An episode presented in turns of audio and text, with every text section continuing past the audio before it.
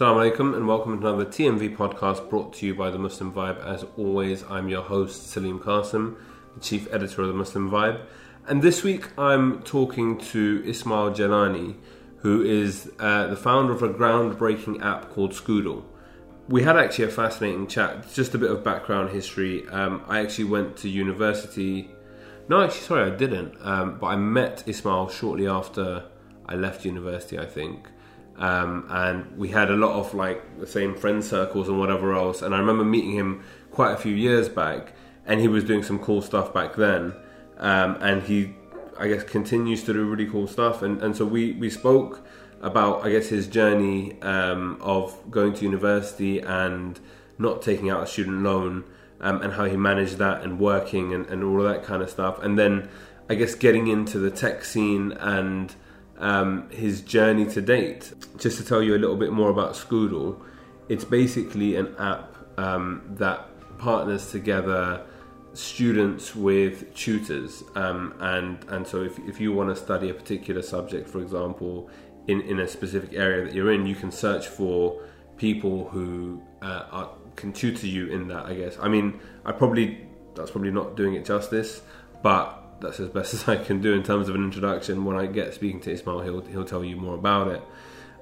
He, he's a very inspirational guy. I, I think I, I, mentioned it a couple of times in the podcast, but it's just promising to see someone that's kind of, um, I guess, almost taken life by the scruff of the neck. And by the sorry, he's someone who's almost taken life by the scruff of the neck, um, and and really run with things, um, and and has been very successful um, in in anything that he kind of puts his his uh, mind to. So he, he's an inspiration in that sense, and um, thoroughly enjoyed speaking to him. Um, so yeah, I, I guess um, here's my conversation with him. So, assalamu alaikum, Ismail. Walaikum salam. Thank you very much for joining us on the podcast. Pleasure. Uh, we actually go a little bit of a way back. Um, we, we connected a couple of years ago um, and we met. And funny enough, we spoke about some of the things you were doing then. There was no mic, it wasn't a podcast, it was just a conversation. And I thought we might as well just recreate the magic from that. Um, yeah, for um, sure. And, uh, and find out what you've been up to since. Um, so I think at the time, if I'm not mistaken, there was a BuzzFeed article yeah. Um, about yourself written by Aisha Gani. Can you? I guess it's, it's better if you tell the story because I, would I'd probably butcher it. So so t- tell me what that story was and, and why you were of interest. Um, to be honest, I don't even know. Um, it uh, it went back to uh, when I went to university. I didn't take a student loan because I didn't want to. I wasn't comfortable with doing that. I wanted to figure out something for myself. Um, but I didn't come from a super wealthy background where I could just go to my parents to say, "Hey, mom, dad, I don't want to do this." Do you mind helping me out? Um, so I built my first business alongside my studies to try and figure out a way to pay for my degree, um, and that worked out really well. Uh, and the BuzzFeed article was really just telling that story um, as we began to build out um, what we wanted to become an interest-free student loans platform. I think you're underestimating how fascinating everything you just said is. Um, all right, can we? I think we we need to we need to jump into this. So. So obviously, uh, I, I, get the motivation behind not wanting to take a loan from like a financial perspective. Yeah. I'm still paying off my student loan. I think I went to university just because you, you started as the fees went up. Yeah. So this is 2012. 2012. Yeah. So I graduated in 2012. Um, so I, I like I was lucky in that sense, but I'm still paying off my student loan. you, on the other hand, were paying higher fees and are not paying off a student loan. So makes financial sense. Um, but you mentioned um, in in the article and other articles as well that there was a kind of uh, principled motivation behind it, and like it yeah. was to do with I guess I'm guessing your faith um, that that kind of drove that element as well. What, what how do you feel about debt generally? I don't like it. um, I mean, I think it's it's okay to make decisions because you're Muslim, um, and I think sometimes uh, society and culture and everything around you can make that unnecessarily difficult. Uh, but what I found, it, it's one of the weird ones where a, a, situation that I didn't want to be in led to the best possible outcome. And it's easy for me to look back now and be like, you know what? I'm pretty damn happy that I, I was a Muslim because that helped shape that decision. Yeah. Um, but I didn't know how everything would turn out at the time. Um, and so, kind of, the only thing that I can take away looking back, and also at the time that I was uh, back in 2012 when I first went to university, Mm. is really just the fact that it's okay to make decisions whilst being Muslim, whatever that ends up becoming. Um, and I get that based on people's circumstances and backgrounds, they may have different things that they prioritize, um, whether it's what you wear or what you eat or how you deal with funds and things like that. There are differences that exist.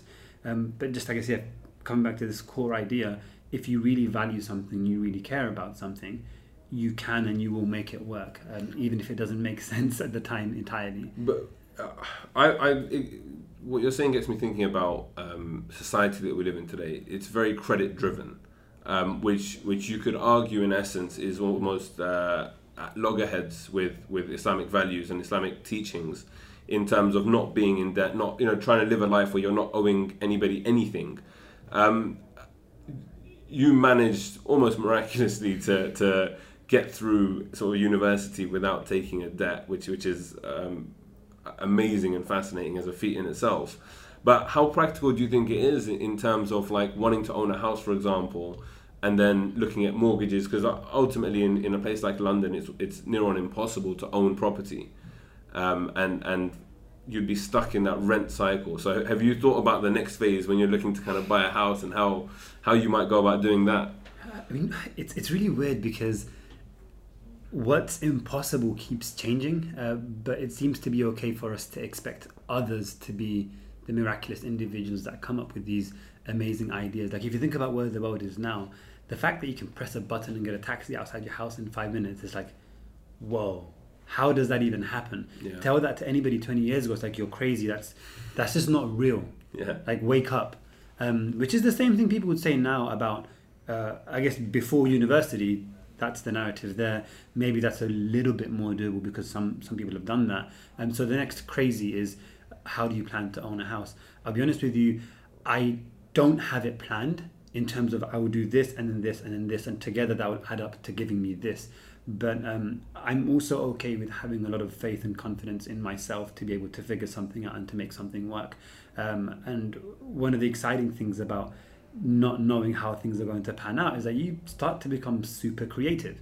You're no longer boxed around how the world should work. Yeah. Because the world should give you a 25, 30, 40, 50,000 pound salary or something, and it should give you that for 20 or 30 years. And so you should have a house someday. And so you plan around that.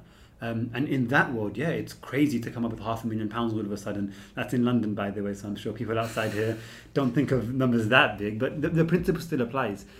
If you step outside of that box, which is what's normal, Yeah. you can really start to creatively think of different ways to make things work. And so, what, what did you do to make things work then at university? Uh, I looked at what I enjoyed, um, and at the time I really enjoyed economics. I loved it as an A level, Yeah. uh, and I thought I could teach. Um, so before university, actually, I worked part time uh, at a weekend school, uh, again teaching kids. And this idea that if you can teach small people things, you can teach big people things. That's the rationale, right? I haven't heard that before. But the logic, the logic it makes sense. out. It makes yeah. sense. Um, so that's exactly what I did. I put the two together, and I initially began teaching one to one. That was okay, but it didn't quite add up to what I needed to pay for my degree. So then I started expanding that into small classes. So it would be me teaching, you know, 5, 10, 15 students at a time.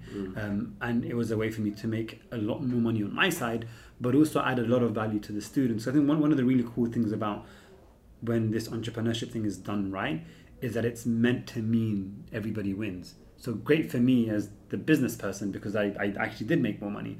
But it's also great for the students because in this scenario, they paid less and learned arguably more because these were intense classes.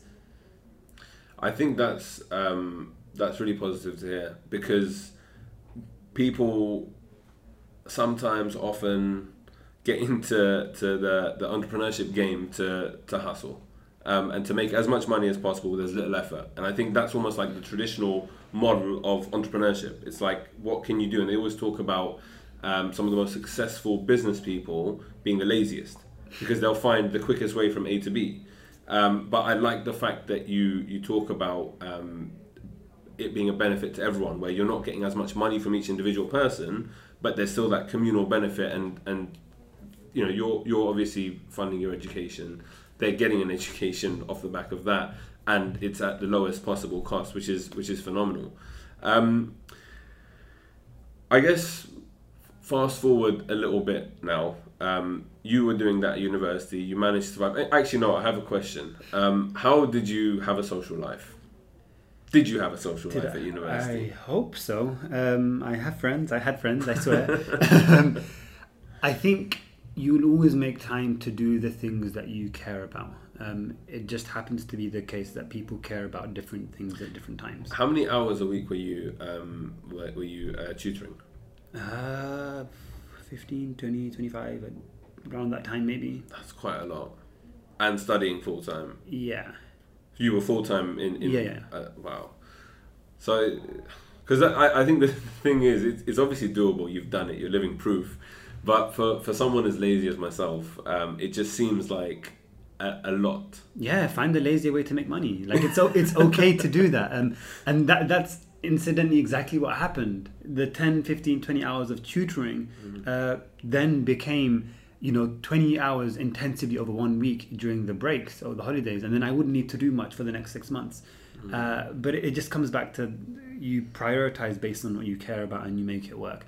Um, for those that uh, I don't know value uh, their social life to the extent where they are putting the 30 40 50 hours a week there.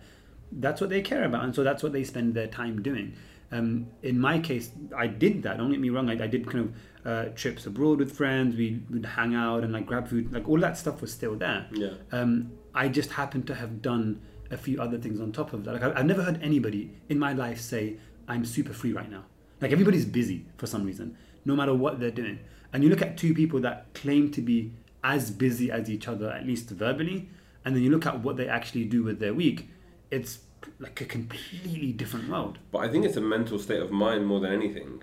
Because I know, for example, when I, at times when I feel like I'm busy, um, and then suddenly God or whatever circumstance turns it up a notch, and now I'm like double the amount of busy as I was the previous week, and I've got more burdens and more responsibilities, and I think that I was so free back there, Yeah. right? And I, I think that's it as well. Like when I look back at my time at university, and, and you've the fact that you've brought me to, to King's, which is where I went to university, um, just down the road from where we're filming this, um, it, it makes me think about like, like you said, like I enjoyed my time. I wanted to enjoy my time at university, and, and maybe that was kind of short sighted and, and selfish and whatever else, but we make decisions and I think we have to live with the, the, the consequences of our decisions and I think what's what's admirable in your case is that you were able at that young age as well. And I think you know the, the thing to bear in mind. So when you started university in 2012, I'm guessing you were about 18, 19. yeah So at that age, we barely know who we are as individuals. We're, we're not even half formed in, in, in our identity. And I know I've changed so much in the last sort of 10 years since I've been at uni. Um, and to be able to, to, at that point, realize something like this and do what you did is, is, is phenomenal. So I, I guess, uh, like, well done and congratulations on that. Um, right, so now, now moving the story forward, you are the co-founder of an app called Skoodle. yeah Um, what is Skoodle and how does it relate to your story? It's an app that connects students with tutors. Um, so the link is pretty straightforward, right? Um, but one thing that we do have, uh, which I believe is the world's first, is we're the first not to charge booking fees on one to one lessons. So if I'm a teacher and I charge, I don't know, £30 an hour, I make £30 an hour. And if you're the parent, you only pay £30. Um, Nice. So So where, where, where does the that's the top secret question. Oh, Um, no, the stage that we're at right now, we have a vision of the world that we want to see. We want to be able to create brands for teachers. Like we, I, I think teachers add so much value to everybody's lives, and they don't get the recognition that they should, nor do they get the money that they should. yeah Um, and so everything that we're building is centered around growing that. Um, and we've got some pretty amazing investors that align and support the vision that we're after. Mm. So, you know, we uh, for the foreseeable future are in the position where we can, you know, pay the bills uh, to be able to create this world. There is a future where we need to explore different ideas around how we expect to make money as a platform. yeah But right now, the biggest priority is how can we make teachers super happy using Skoodle and how can we make students and parents super happy when they learn? Once we've answered those questions for you know one to five million people, then we would start exploring a few other things as well. It's very interesting. Um, yeah, it's it's. Uh, I think as a as a platform, it, like I, I, had a look around, and, and number one, I've got to say that the design is very clean, um, which which I think for too long and, and too many people kind of design and develop stuff, and like even with the Muslim vibe, we're very caught up on the aesthetics of things, and like it, everything needs to look good, and mm. the website needs to be functional, and, and everything else. So I, am glad that you're you're a fellow kind of um, appreciator of of just good quality design. Um, I, ho- I, hope I hope you'll agree the Muslim vibe is obviously in line with Skoodle. just going to elevate our level um, to yours. Um, and with regards to uh, you mentioned investors um, on Facebook recently, you published something on your personal account um, talking about one of the co-founders of Twitter. Um, I've got to ask, what, what can you tell me about that? Because that seemed really exciting. Um, yeah, he, he liked what we were doing, so he gave us some money to try and make that happen. Did he contact you on Twitter? Um, no, okay, no, I, I, don't actually use Twitter. It's so bad. I should. Wow, did you tell him this? I don't know if he knows. Um, now, I, I have an account. Um, I just I never actively got into it at the time. To be fair, but I would try. I would try. I started using it for some kind of PR stuff and finding journalist requests and things like that. So I'm getting there. Um, no, uh, we first met um, at the University of Oxford actually. We were part of the accelerator program there, which is amazing, especially because you're in education. Um, and a lot of these kind of new tech companies and startups, when they attend these programs, the kind of summary or the ending is this thing that's called a demo day. So you, as a company, will stand up and you would pitch to a bunch of investors. Um, at that event, he was the keynote speaker. Uh, because he had an affiliation with the university as well. Uh, what's really interesting, um, so obviously I know I mentioned that he's the Twitter guy. He also built Medium, incidentally, which is pretty interesting. Wow, uh, which is yeah. it's, it's, great. It's crazy, right? But what's what was really exciting for us was the company that people don't know about, which is a platform called Jelly. Um, he sold this company to Pinterest, but Jelly was a Q and A app that uh, gets people to ask questions and get answers. And the way that Skoodle is set up is that it's an ecosystem of learning even though we connect students with tutors, students can ask questions on any subject. Teachers answer these questions to grow their brand. The more they answer, the more they get seen. And then you can follow up by booking lessons. So the first time we spoke, it wasn't actually about, hey, you know, Twitter guy, tell me about that. It was actually, hey, like, what happened with Jelly? Why did you say it? What did you learn? And we spoke about that um, back and forth for quite a bit. Um, and then the day went on, uh, and we had an interview, uh, I think a month or so later, at a pretty big accelerator program in the US um, based out in California. Um, so I reached out again to like, hey, we're coming over. Want to say hello? Uh, and do like, yeah, sure. And we arranged um, a meeting over in the offices there. Um, this is in Twitter's head, uh, headquarters over in, in, in um, nice. San Francisco, uh, which is pretty cool. And then on the back of that, uh, again, it was centered solely around his experience with uh, Jelly and how he matched an asker and an answerer, mm. and how he decided that this was the right question to send to this person, and what that looked like. So it was genuine interest around what he did because we could benefit from it so much. Um, and then a, a, few emails later, um, he said that he's happy to join as an investor. And kind of his philosophy is, if somebody is doing something that uh, he feels should exist in the world, um, and he's not doing it at the time, he would love to support people that are doing that, and nice. that's kind of where we came in. And you you mentioned a, a couple of uh, techie type words in there, talking about accelerators and, yeah. and obviously the you know um, Silicon Valley. You didn't mention it, but you you know that yeah. that side of the world. Um, I think what's what's interesting about yourself as well is that you've um, previously worked at Google, if I'm not mistaken. Yeah. Um, and you're actually also, I don't know if you're aware of this, on a Financial Times list of the top most influential uh, black and minority ethnic people in tech. Yeah, I think I am. Sorry, I, am just I'm just here just just I've got about ten more of these uh, lined up. Um, but I think it'd be interesting to talk about uh, Muslims in tech um, and and what the climate is like. Are there because I think what I would potentially say, at least right now, is that the, the app that you've created and, and the model that you've done and, and the work that you've done previously has all been kind of in line with Islamic values, promoting that sort of ethos and, and whatever else. Um, the, the tech space generally, are there many other Muslims there? Are companies being set up that are quote unquote Sharia compliant in terms of their ethos and things like that? I know it's a, it's a tough question to probably answer, but what are your feelings about that? Because I'm sure there are a lot of people who either have thought about getting into tech, want to get into tech, um, are just starting out in the industry. Is there room to be unapologetically Muslim in that? I don't even know what Sharia compliant means. Neither do I, which is why right? I did the air quotes um, that no um, one could yeah, it's, see. it's really it's a weird one because a lot of things that are coming out of tech are just there to make things easier for people. Um, it's not necessarily quote unquote a Muslim thing, but it can just be that Muslims are doing certain things. Like a, uh, you don't have to build a company that uh, you know is going to help you find the direction of prayer mm. for it to be Muslim compliant. Yeah, yeah. You can just build good things, and that's completely okay.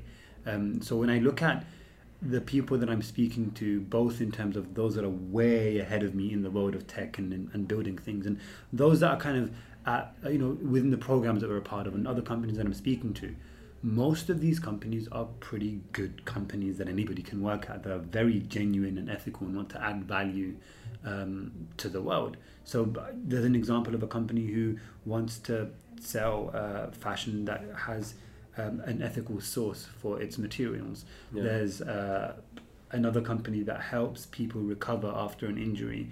Um, there's another company that wants to kind of do. I'm not sure if you heard of Babylon. It's like you know the video GP. GP thing. Yeah, yeah. I signed um, that recently. So did I, to be fair. Um, they want to do Shout that, but working for the uh, NHS directly. Yeah. And these are just. Uh, this wasn't a prepared list of companies in my head. These are the first three or four companies that came to mind and they're, they're all great ideas and great companies doing great things that anybody can work at. Um, it's very rare to like. Now I'm thinking about it. People aren't actually building gambling companies that I've met. Um, they're not building, you know, companies that are based on short-term lending. I, I haven't seen them mm. because that's not the direction that the world seems to be going in. Like people want to build things that would excite everybody, and those that do that the most are the most successful. Um, so, kind of coming back to the question of can you work in companies that are complicit with your values as a Muslim? Almost everything that I've seen happens to me. Um, so the answer to that is yes.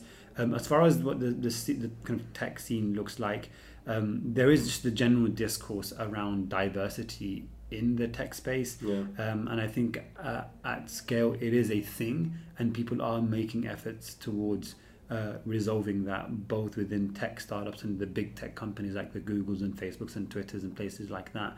Um, so steps are being taken to take the world in that type of direction. Um, so kind of whatever is a, a problem um, as a Muslim, I would say that that exists for other minorities um, as well.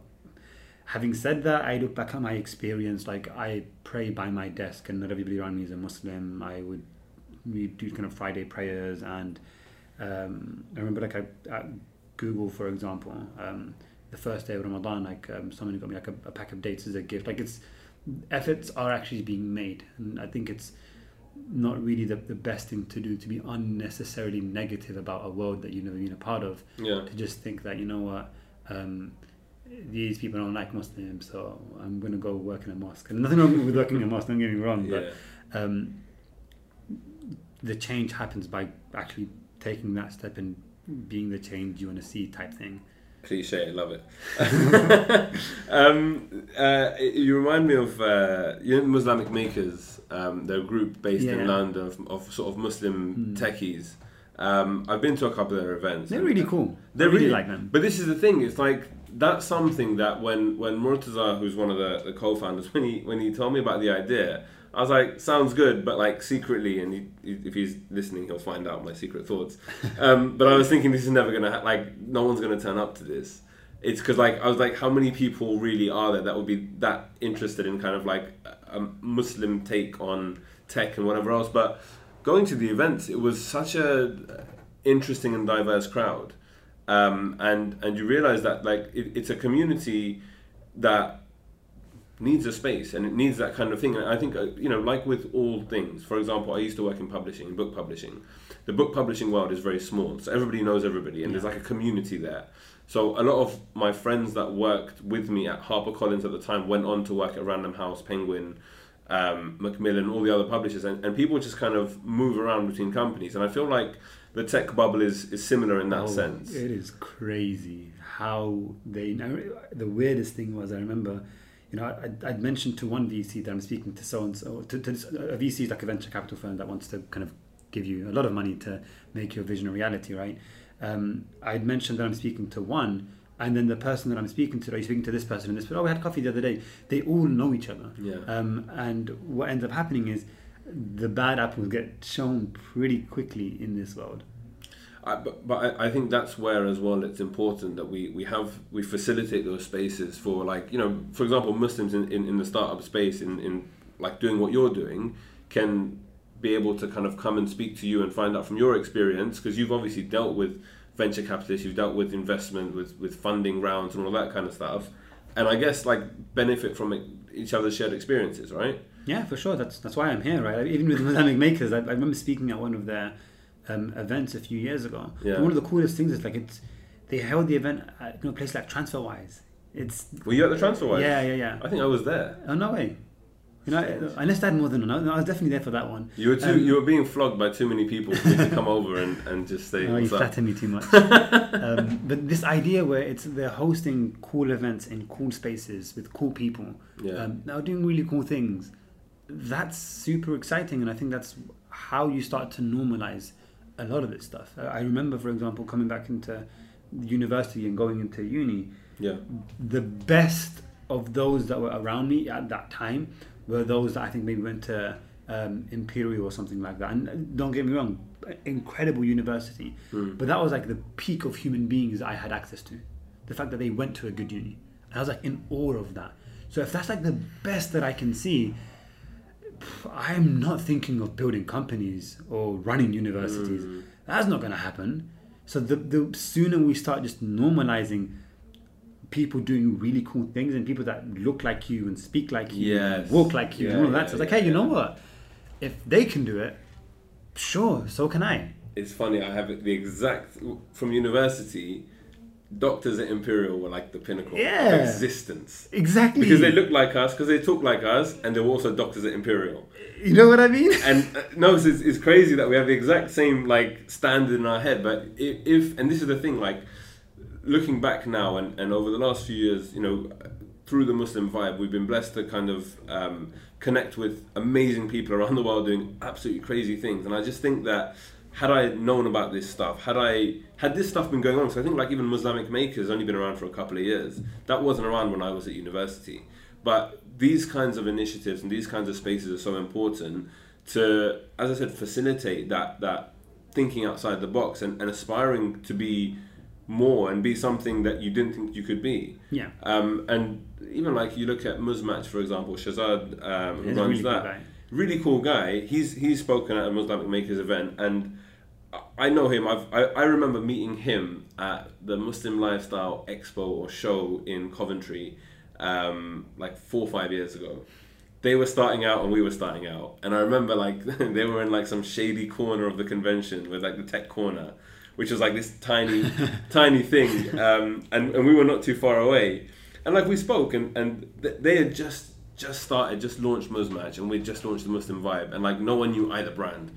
Um, and then you fast forward to today, and I think they've they've secured like a million or two million members on their platform, which is incredible.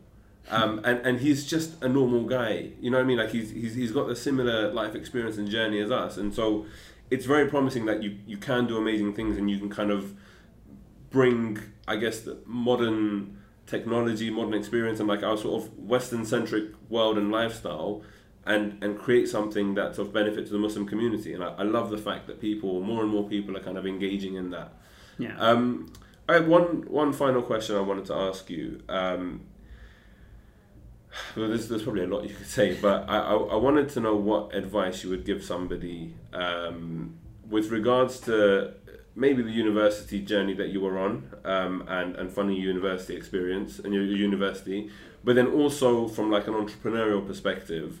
Um, I'm curious to know what the and I, I, I didn't want to talk too much about the kind of entrepreneurship side of things, but I want to know how you got into tech, um, what steps you need to take, and, and, and what are the key things that you've learned over the last few years um, that have led to kind of your serial entrepreneurship and, and relative success as well in that space. So two a lot, parts a lot to of the questions. question. Yeah. So, Um, so let's start with university yeah, first, and then we'll move on the to the entrepreneurship thing. Um, university, the the probably the biggest thing that I could recommend anybody doing is just saying yes to things and not uh, kind of funneling your approach around. I only need to do things that will give me this one job that, for whatever reason, I'm dreaming of getting, because in most cases that's not how it's going to work. Uh, in in my case, whether it's again uh, going abroad for whatever reason or taking part in societies that aren't ISOC, right? Um, it's just doing these different things makes such a big difference in terms of diversifying how you think and, and how you approach life. I remember, for example, with Google, um, I think I had maybe four or five hours worth of interviews, a ton of questions that they asked me. And of all the questions and of how important you know getting my degree was, you know, didn't take it long, like wow, it's crazy. All of that was like summarized into one question to do with my education, like just one, and that question was why did you do your degree? As in, I, obviously, I studied politics and economics, didn't really sound that techie. So why did you do that? And my answer honestly was, I don't know. I liked it. The end. And that's it. And every other question was, hey, tell me about this company thing you built before and all of these, everything else, you know, all these extra things that you do outside of your studies. That's what actually comes out because nowadays everybody's getting a degree anyway. It doesn't matter that much. Your degree isn't going to make you win, nor is it going to make you fail. Like, don't get me wrong, it's, it's a pretty good thing to have do well inside uh, with, with whatever you're studying. But it's all of the other stuff that comes out of being a student. The best thing about going to university isn't the degree that you get, it's the student status that you have. Beyond the discounts, it's all of the opportunities that you get, right? You can, st- my, my biggest regret was not studying abroad for a semester, um, if not more. And again, it's not because oh, it would have given, it would have given me a better job. I would have met more people and learned more things, and that's all that matters. And you'll find that over time, it doesn't add up in, a, in a, this planned life that maybe you had in mind. But I'm pretty sure it's going to lead to a better outcome than whatever you could have imagined in the first place. Yeah, that, that was everything that I thought, but put a lot more eloquently. so I, I agree. As in, from even from my experience as well, like I think often people get into university um, wanting a specific thing. Um, and you, you sometimes get tunnel vision. You become so focused on that one thing that you, f- you don't see everything else. I approached uni. I I did a degree that I knew I wasn't going to get into the field of afterwards, but I did that degree because I enjoyed it And that's okay. and and that's okay. And I knew that with it would come all the soft skills of teamwork, of working to deadlines, of of writing, research, all of that kind of stuff. And I think people get very caught up on things at university and, and, and forget. And this thing, so my big thing, which maybe you know might have been, uh, as I said, short sighted earlier, was like I wanted to enjoy myself. I wanted to have fun. I wanted to spend time with my friends. I wanted to chill out. I wanted to like you know just enjoy being a student because I also knew that once I start working, life's not going to be this free. Um, so I, I took advantage of that to the max. Now I probably should have spent some time getting a job um, and you know paying off my, my, my debt, but um, it's interesting that I think people need to almost have a bit of um, thinking and training before they go to university to prepare them for what they're getting themselves into and to approach it in the right way. Um, so yeah, no, that that was great. Now you've got to top that with your with your entrepreneur entrepreneurial advice. That advice is pretty simple. It's um, just starting. And if you have an idea and there's something that you want to do, sometimes one of the best ways of procrastinating is obviously over planning. Um, you, you make all of these excuses as to why it can't exist today and why it needs to exist in a year's time, whether that's you need to build something or hire somebody or need more people in your team or you know studies you keep making excuses to why now is not the right time to do it um, so to kind of give a very very tangible example if I wanted to start Skoodle again from scratch today, or if it didn't exist and I wanted to start it now, what I would do is I would try and figure out what is the bare minimum that I can do to exist in a week or less. Uh, and so, what does that look like? I would make a Google form, um, one for students, no, probably just one form actually, uh, that I would send to people that want to teach and to people that are looking for a tutor.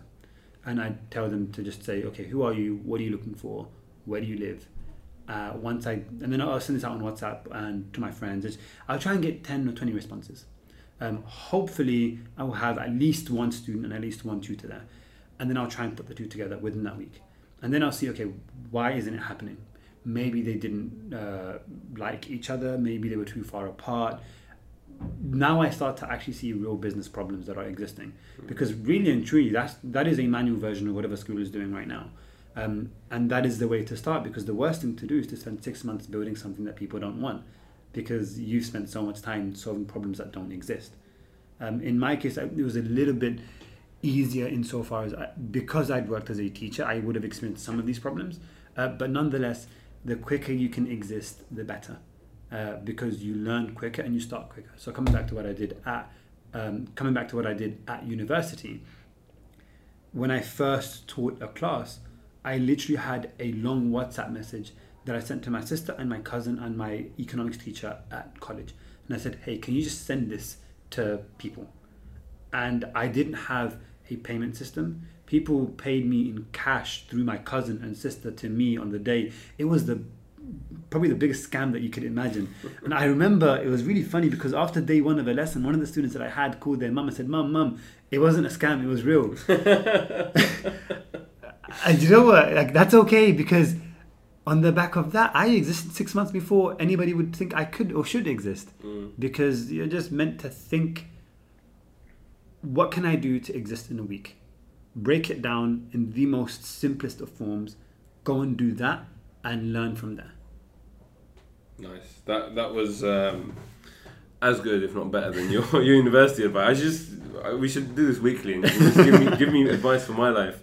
Um, well, no, that's great. I, I mean, again, like the, the, the, your story is fascinating. and I think you you've done really well to come this far. I remember actually the last time we met, you were telling me about um, some kind of fintech companies um, like Monzo and, and all of these things. And at the time, I'd only heard of one of them, and now I have like a Monzo. They're pretty mainstream, right? I've got a Starling. account. I've got them all now. You were two two years ahead um, in terms of that. So um, I guess yeah, I wish you all the best in terms of Skoodle and and the million and one businesses you're going to set up after this as well.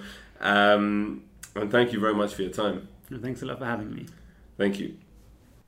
Well, I hope you enjoyed my conversation with Ismail. I think one thing that's really inspiring and positive is that we are seeing changes in, in the landscape of the tech industry, um, as well as various other industries, with leaders like Ismail and uh, I mentioned Muslamic Makers when I was talking to him as well.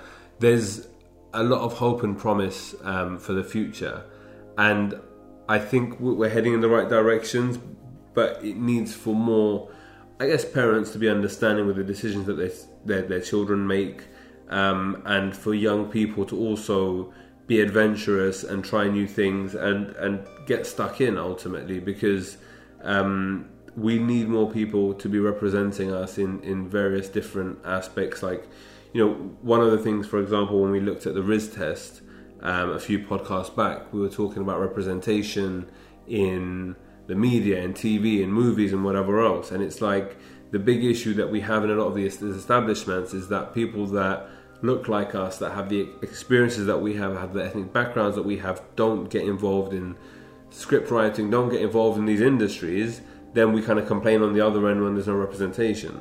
Um, and and tech's obviously uh, to some extent an example of that, where we need more people to to engage with it and and work in the field and whatever else. Um, so yeah, I mean, hugely inspiring, and I, I think uh, Ismail's definitely someone to look out for in the future, um, and I'm sure will have a very successful career. Um, and that's it, I guess, for, for this week's podcast. As always, thank you for listening. Um, be sure to subscribe, tell your friends, um, and also, if you're feeling generous, leave us a review on the iTunes store or whatever app you're listening to Um, that goes a long way in terms of helping us to grow our audience. Um, and yeah, be sure to check out the next podcast in in a week or two. Thank you very much. Wassalamu alaikum wa rahmatullahi wa barakatuh.